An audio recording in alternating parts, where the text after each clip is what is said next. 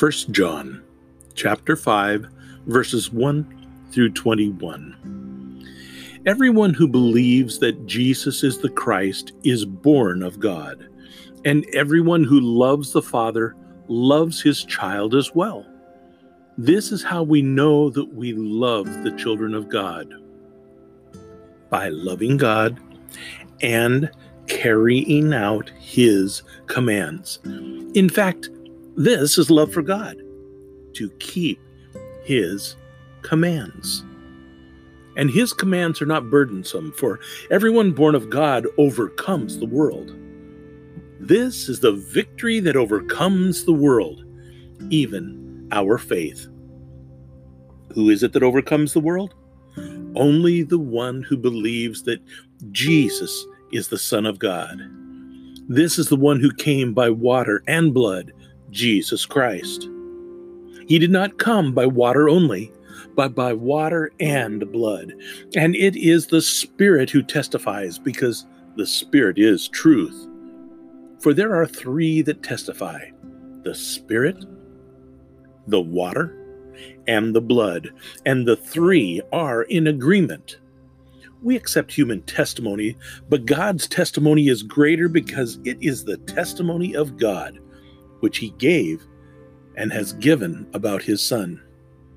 Whoever believes in the Son of God accepts His testimony. Whoever does not believe God has made him out to be a liar because they have not believed the testimony God has given about his Son. And this is the testimony. God has given us eternal life, and this life is in his Son. Whoever has the Son has life. Whoever does not have the Son of God does not have life.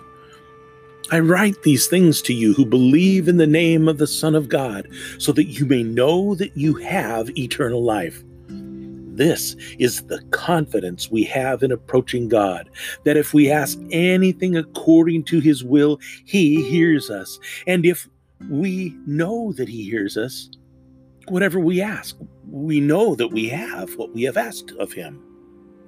If you see any brother or sister committing a sin that does not lead to death, you should pray and God will give them life. I refer to those whose sin is, does not lead to death. There is a sin that leads to death.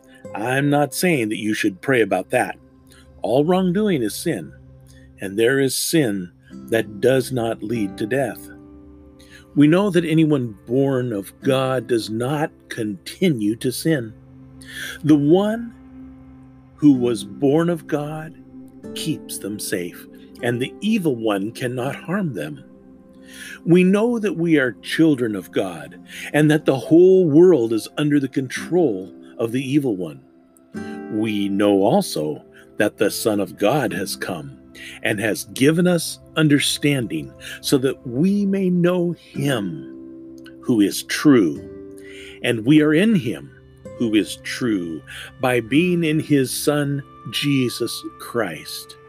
He is the true God and eternal life. Dear children, keep yourselves from idols. This concludes the book of First John chapter 5, verses 1 through 21.